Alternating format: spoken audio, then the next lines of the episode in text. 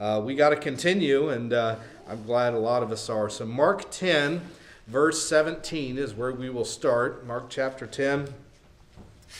And uh, this is a story. It's actually in three of the Gospels, so one of the, uh, you know, one of the more popular ones. And uh, I want to dig into it this morning. It says, "And when he was gone forth into the way," there, this is talking about Jesus, "there came one running and kneeled to him and asked him, 'Good master, what shall I do uh, that I may inherit eternal life?' And Jesus said unto him, 'Why callest me thou me good? There is none good but one, that is God.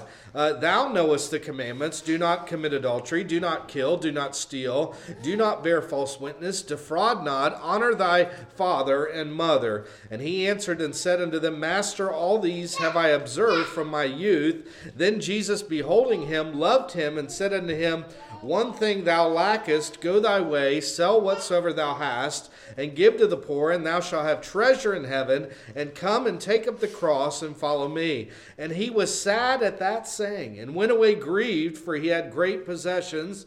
Jesus looked round about, and saith unto his disciples, 'How hardly shall they that have riches enter into the kingdom of God.'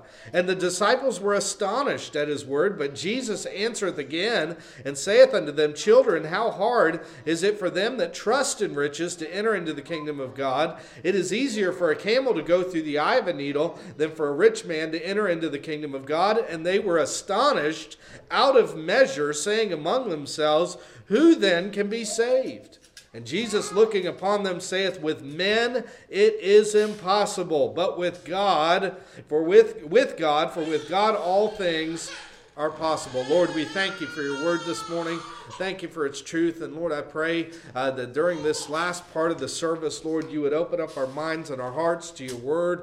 Uh, Lord, that it would dwell richly in our heart, that it would, uh, Lord, if any are lost today, maybe listening in, Lord, I pray that they would come to know you before it's too late, Lord, uh, and that we could draw uh, wisdom and strength and apply this to our life. Lord, we love you. We thank you for all things. In Jesus' name we pray. And amen.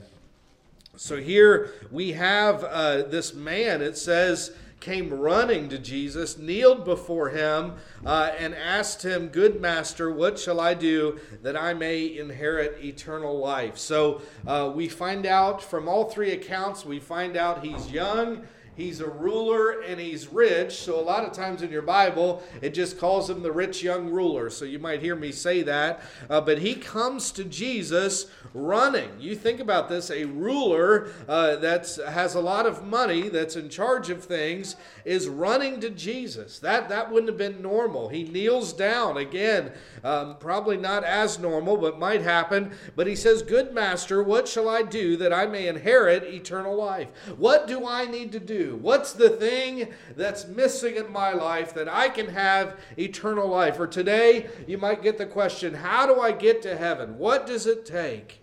And that's a very important question, amen? That, there's a lot of questions in this life, but this one's very uh, important. And Jesus says in verse eighteen, uh, you know, he, uh, he's been asked this question, but, you know, Jesus answers with the question, "Why callest thou me good?" Because he called him good master. And I've heard people use this verse to claim that Jesus never thought he was a perfect person. I've heard them claim uh, that he wasn't God or anything like that. Uh, but really, Jesus is asking the question ahead of what he's going to deal with in a minute. He's already knows uh, this man's heart. He already knows what's going to happen. Uh, so he's, he's starting off, "Why callest thou me good?" And he doesn't stop there. He said, "There is none good but one, that is God." So if you read that whole verse, we don't struggle with realizing that, that Jesus is saying, "Hey, there's only one good, and it's me." But you don't get that unless you believe that Jesus is God. Yeah. And see, that's some of the disconnect that they were having at that time. They believed that he was a good person, a good teacher, good master, right? But he's also God, and that's what Jesus is trying to, uh, to show him at first. And he's... He was good, you know, but Jesus is saying, "Hey, if you're talking about goodness, let's talk about God's standard, the true standard, the standard of Scripture. And there's only one good, perfect person. That's Jesus, and he was God." Since Jesus was God manifest in the flesh, he's already letting him know, the ruler know, even in this first part, that he is not good enough because the ruler is not God. Amen? We are not God, so we are not good, right, in the eyes of God. We, we're, our righteousness is as filthy rags, the Bible says, and over and over again. We're not good enough. And you realize the rich young ruler, he didn't want a savior, right? He didn't want Jesus to be a savior or Jesus. He wanted Jesus to show himself that he could be his own savior, right? That uh, tell me what I need to do that I can get to heaven. That's a lot of eyes right there. Instead of tell me what he's done so he can get me there. That's the difference. So how's Jesus' further answer? Verse nineteen, thou knowest the commandments. Do not commit adultery. Do not kill. Do not steal. Uh, do not bear false witness. Defraud not. Honor thy father and mother. So this, he gives them the second half of the Ten Commandments. And really those are how we treat each other, how we deal with each other, how we treat one another. And, and again, he's not he's not skipping the first half. He'll deal with those. Uh, but he's showing, uh, I think he could have listed more and more, but I think he would have gotten the same response even if he would have spent an hour telling the man what the Bible says he needed to do. How did the man respond in twenty? He answered and said, Master, all these have I observed from my youth. Didn't hesitate, didn't think about it. Didn't stop him. He said, oh, I've done that. I've kept those. I have not broken any of those commandments. Do you see the problem already? He says, I've kept them from my youth. Paul said, Philippians three six, that before he was saved, remember he was a Jewish Pharisee, Paul was before he was saved, and he believed the same thing, Philippians three six, as to righteousness under the law, blameless. That's what he described himself. He said, uh, before I came to Jesus Christ, I thought I was blameless. I thought I uh, perfectly kept everything that God told me to do. And the reason is they took, uh, well, they took the, the Old Testament, the scriptures, and they uh, were able to then, you know, if, if the law was hard, the commandment was hard, they would just change it so it'd be okay, right? Honor your father and mother. Well, uh, if I have to take care of them when they're old, I'll just say, Corbin, it's a gift, right? Uh, it's a gift for them to have me as a son. That doesn't put food in their mouths or give them shelter, but I'm a gift, right? God's gift to this earth. That's the way they believed, and there and many more things like that. But what he's saying is he's saying right off the bat, and again, he's talking to Jesus. He's not hesitating. He's saying, I've done all these things. Have you met people like that, right? You talk about sin. We talk, you try to witness to them, and they'll say, well, I'm not a sinner. I, I've not broken anything. I've not done any, anything against God. He created their own standard, and it's easy to fulfill your own standard. But what about Jesus' standard? Uh, he said, Matthew seven or Matthew five twenty seven. Ye have heard that it was said by them of old time, thou shalt not commit adultery. But I say unto you that whosoever looketh on a woman to lust after her hath committed adultery with her already in his heart. Jesus, see the the Jews at that time, they made it easier. Jesus is making it harder. And, and this is just one example, but he's saying, hey, I don't care. Not only should you not murder, but in your heart you shouldn't be murdering somebody, right? You shouldn't want someone to die. Uh, your heart shouldn't be filled with that, because he's saying you've already broken the commandment, making it, uh, making it impossible to keep all of these things. Galatians three eleven. But that no man is justified by the law in the sight of God, it is evident, for the just shall live by faith. You and I cannot keep the whole law. We can't live it perfectly our entire lives, because that's what it would take, right? The Bible standard from the beginning of your life all the way to your end of your life, perfectly following everything. That means perfect speaking, and perfect holding the tongue, perfect actions, perfect serving, uh, perfect uh, withdrawing, uh, perfect mind. It's not going to happen. That's why the Bible can easily say all have sinned and come short of the glory of God. Yeah. It's easy. It's not even a hard statement to say. We can't keep the whole law. So what they do is they change the standard, right? Instead of going with what the Bible says, I'll, uh, I'm a pretty good person, right? When they say that, they're not saying I'm a righteous, holy person. I, I'm just keeping the part that I want to keep. But that's impossible.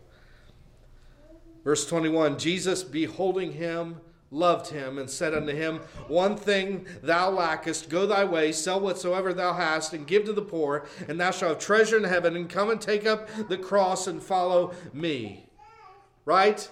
Before he answers this self-righteous uh, young ruler, Jesus looks at him, he beheld him, and he loved him. So Jesus is not answering out of hatred, out of meanness. He's answering this man out of love because he's already talked to him this far, and the man's not getting it. He thinks he's self-righteous, right? I'm just coming to Jesus for that last piece of the puzzle to tell me how to get to heaven. And I'm going to do the last piece myself. So he doesn't say, sell all that you have and give it to me. Give it to Judas holding the bag. Give it to my ministry and you can buy your way into eternal life. He didn't say that. He isn't telling us because look, he only says, and he isn't telling all of us to do this same thing.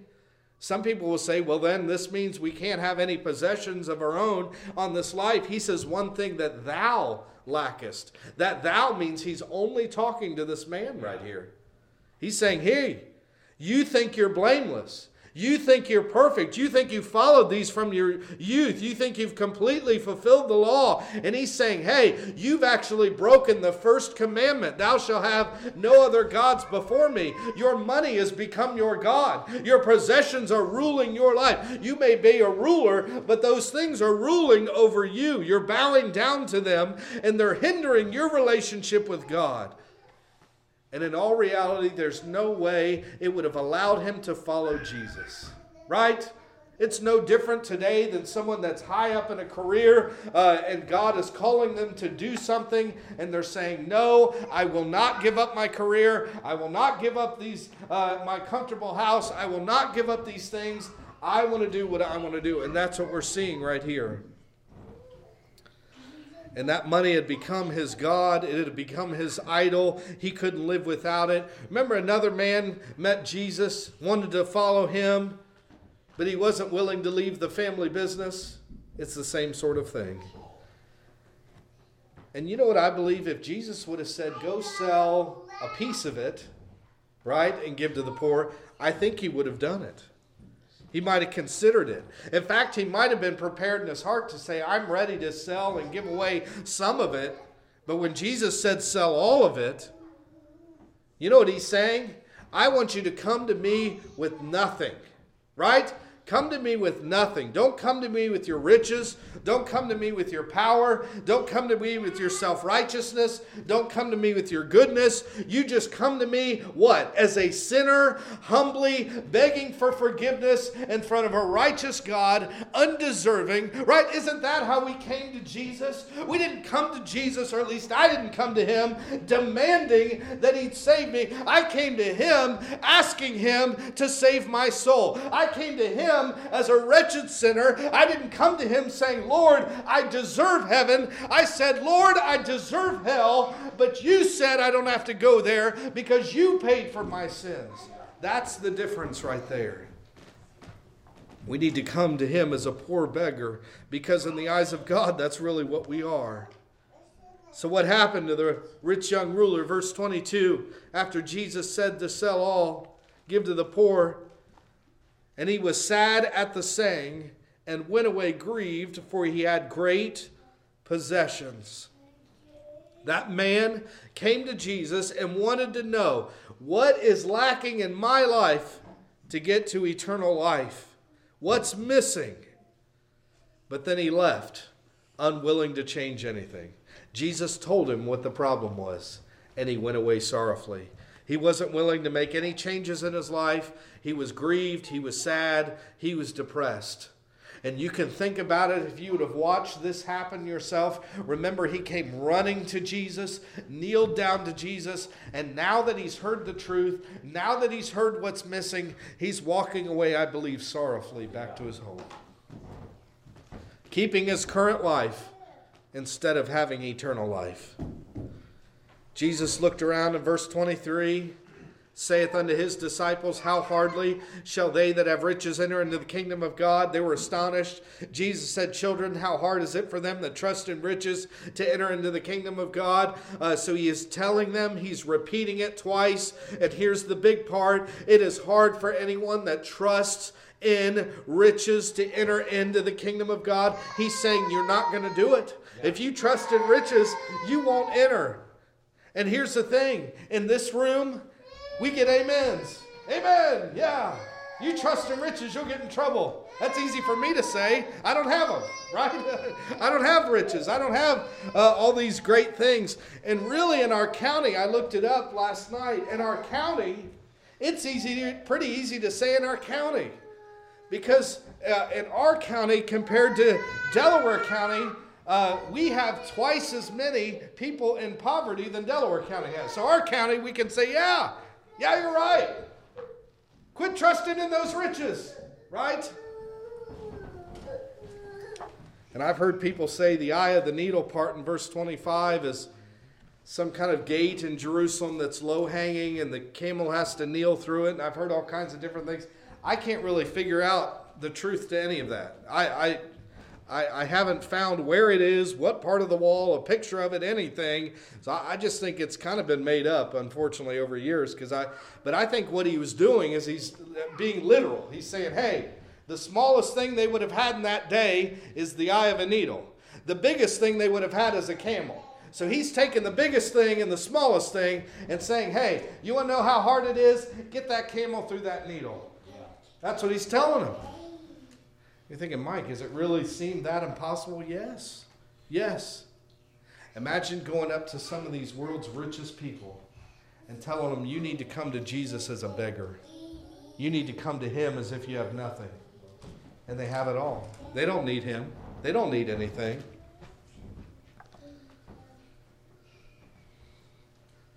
So here it is. Riches.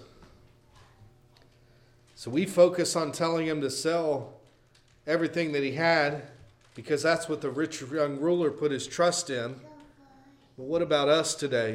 What are we putting our trust in? Yeah. What are people in? What are lost people are around us putting their trust in? What is it today?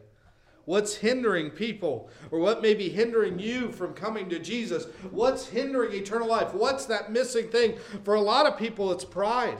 Is one of them. Pride. Refusing to humble yourself before the Lord. Right? Refusing to accept uh, that you're wrong before the Lord. Right? Because that's that's part of what the gospel says is, hey, uh, you, you're wrong and he's right. Right? You're a sinner and he's righteous. And that, that, that thing that you need to humble yourself to come to him, people don't want to do it. You have to accept that you've been wrong about what it takes to heaven. You've been wrong about Jesus, been wrong about your sinfulness. But aren't you glad that Psalm thirty-four eighteen, I use this at funerals a lot, uh, the Lord is nigh unto them that are of a broken heart, and saveth such as be of a contrite spirit. Right? When you will drop the pride and you'll humble yourself as a broken person that you are to God, that's where he'll save you. That's where he'll come in close. That's where he'll forgive you of your sins. So pride is hindering some. But for others, it's sin that hinders people. Right? Some people are so connected to their sin that their sin really defines who they are in this life. Amen? Right? You uh, to separate that, you're almost taking away their personality and their lifestyle and everything else. And when they hear that the true gospel, the true Jesus, the true salvation demands repentance, they're not interested. Wait, you mean I have to turn from the life that I have? Yes. And it's not us doing the turning. It's up here first saying, you know what? I'm tired of this life.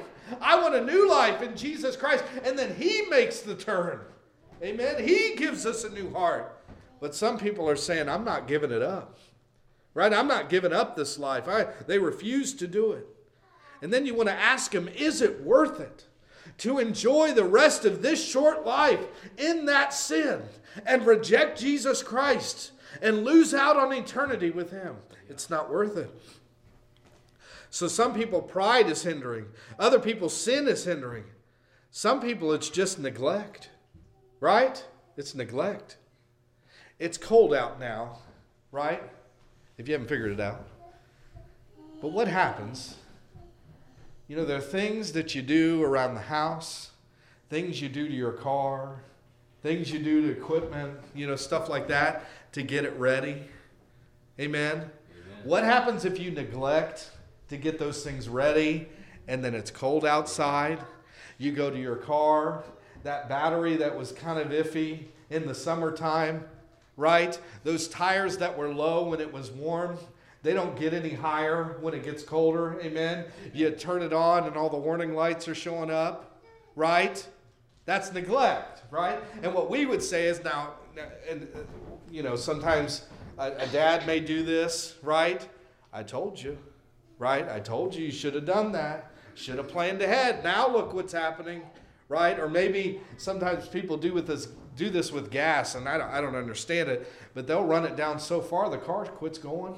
Like neglect. I mean, that, you know, we look at that and say, can you believe that? How does this happen? Hebrews two three says, talks about someone neglecting salvation, so careless about eternity that they never deal with it in time. It's not that they're against it, and they know it's a good thing, maybe later, and then all of a sudden it's too late, right? Just like the battery that died, just like the gas that's out, just like the, you know, if you, people that need, I, I've seen people post, hey, I need firewood, and I'm thinking, now? Now's the time you need firewood, you know, for your stove? Uh, they neglected it. A death, uh, you know, it's too late. Death has come, uh, or for some people, maybe they don't just die and that's it. For some people, their mind is gone. When your mind is gone, I, I, how am I supposed to go and talk to you about salvation when you think you're in a whole other place, right? When you don't even know what's going on. Or maybe you're laying in a hospital bed, so pumped full of drugs. Amen. We've been there. Yeah. I, I remember Dad's brother vividly. We were there. And every three, four hours, they would lower the medication. And we lit, and we had about fifteen minutes. In the first couple minutes, they're checking his brain function and everything like that. We just had a few minutes to tell him about something about Jesus. And then they turned the medicine back up, and we'd have to wait another four hours. Right? Finally, he gave his life to the Lord, we believe. But that was hard. And sometimes they don't turn down the medications. And that doesn't work.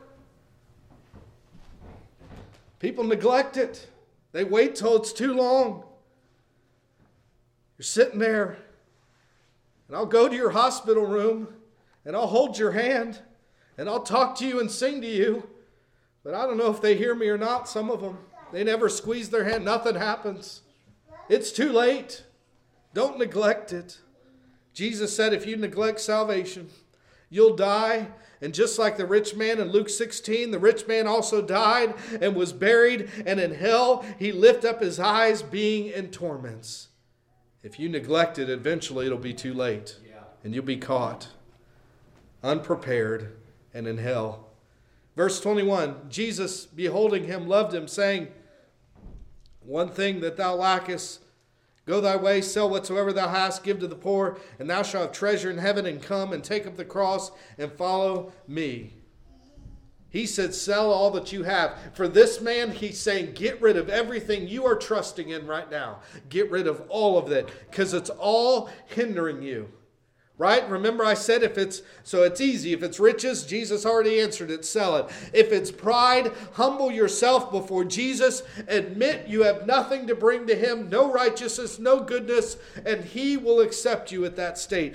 If sin is, is what's holding you back from eternity, repent, give up that old life. And here's the thing, you can't do it yourself. You can't fix your own life, but he can fix it for you. I tell you what, Friday night, I was in in the uh, there in the room uh, with North Church. Uh, they were given testimonies, and I heard testimony after testimony. Uh, they've got a group of guys that were so deep in drugs and, and addicted to uh, to that and the alcohol and everything else, and, and getting into crime and all of those things. And I heard one after the other talk about how Jesus saved their soul. Not only do that, he took away the addiction. They don't want that stuff anymore. And now they're working on rebuilding their lives. Uh, they've got families and different things all in church. And I just sat there and I said, what a God.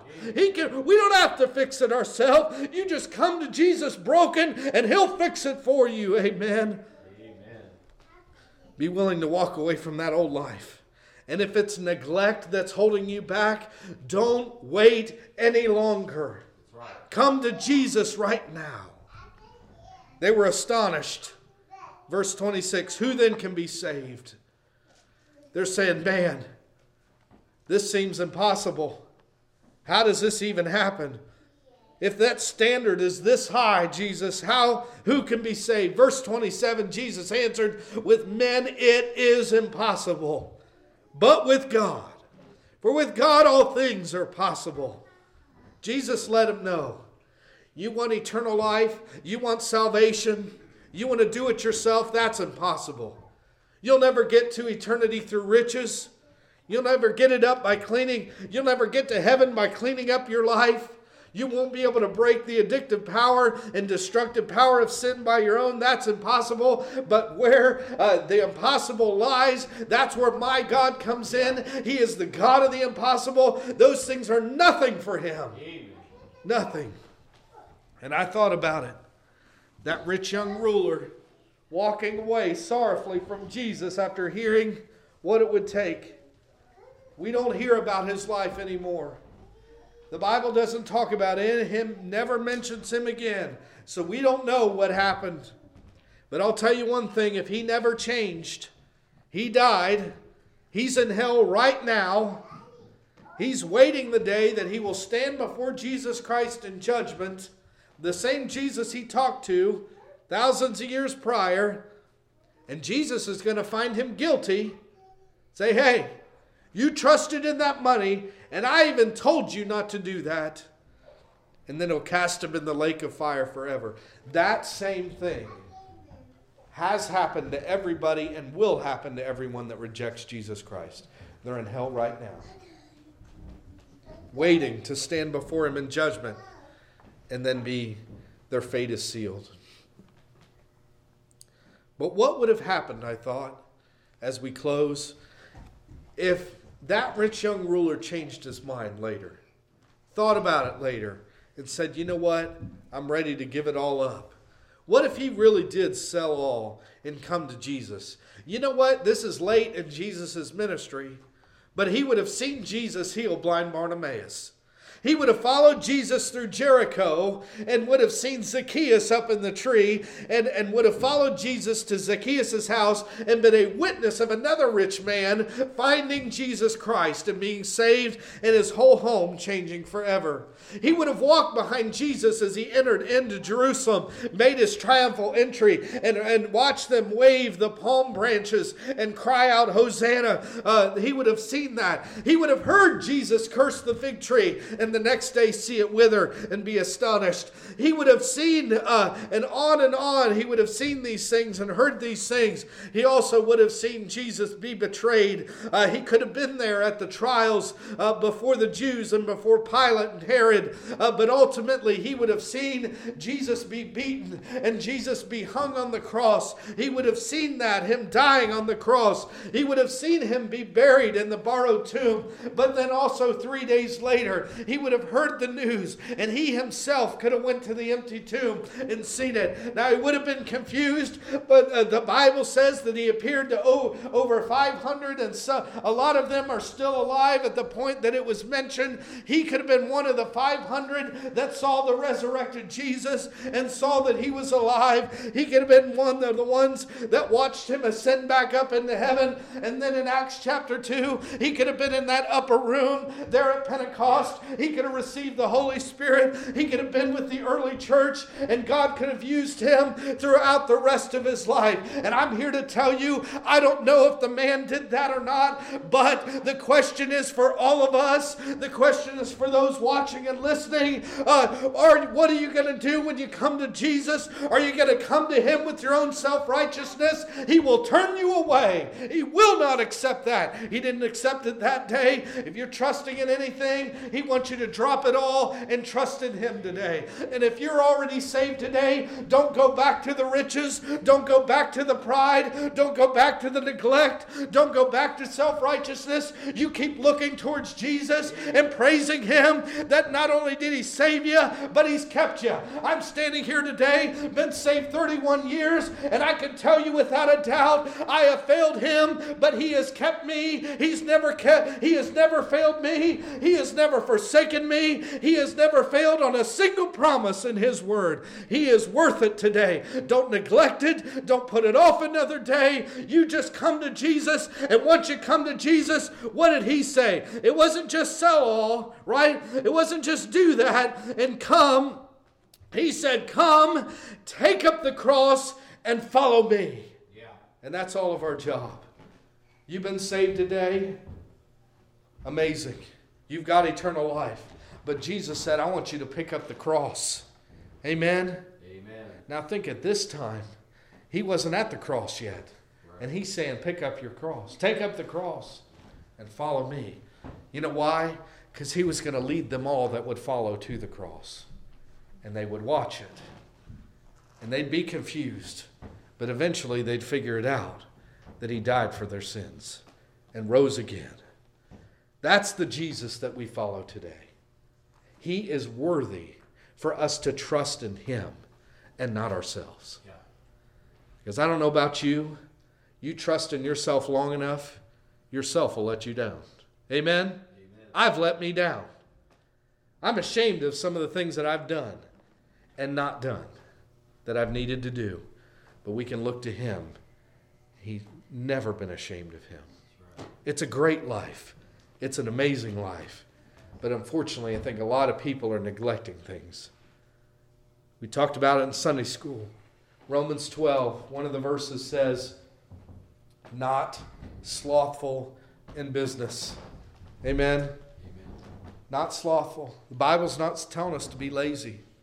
Don't be lazy at work, right? Don't be lazy at home. Don't be lazy in serving the Lord, because that's later in that same verse, fervent in spirit, serving the Lord, hot. And I said the problem with that verse is I, I told them in Sunday school, they the big phrase is work-life balance. I've heard it for the last ten years. And a lot of times companies use that to get you to work more and then get you to feel guilty because you're not spending time with your family, like it's your fault, not their fault anyway. But it's really more than that for a Christian. It's work-life serving balance, serving the Lord. We have an extra plate than this world has to keep spinning. And it seems impossible, but not if we trust him. Amen. Not if we seek him first. Not if we just do what he's called us to do. Right. You can serve God. I'll stand here today as an example. You can serve God. You can work for your employer and do good work and move up. And you could be in your home and do what God's called you to do, and your responsibility's there. Amen. You can do all three. It is not easy. And I wobble. And when I start to move in the wrong direction, things fall apart. The plates drop. I've got to go back to the Lord and say, Lord, help me again. Help me put you first. And he helps us again. This is a wonderful life. It's an amazing life. Amen. But it's a life of serving Jesus. But to come to him, you got to come to him broken, right? You had to come to him broken to get saved. I think some of us need to drop the pride and come to him broken again and say, hey, where I'm at right now is not where you want me to be. Right? One of the preachers preached on pride at the at the uh, men's retreat, and it's, I'm telling you what, it's the gateway sin. It leads to other sins. But it's a big problem for the church, I believe. We get stuck with pride. Amen. and the Bible never puts it in good light. We got to humble ourselves and realize the guy in the mirror has, the girl in the mirror has mistakes. We got problems, but he saved me. Amen. Knowing how many mistakes I have, knowing how many problems I'm going to cause, but I still want to draw closer to him. Don't you? I'm going to ask everyone to stand.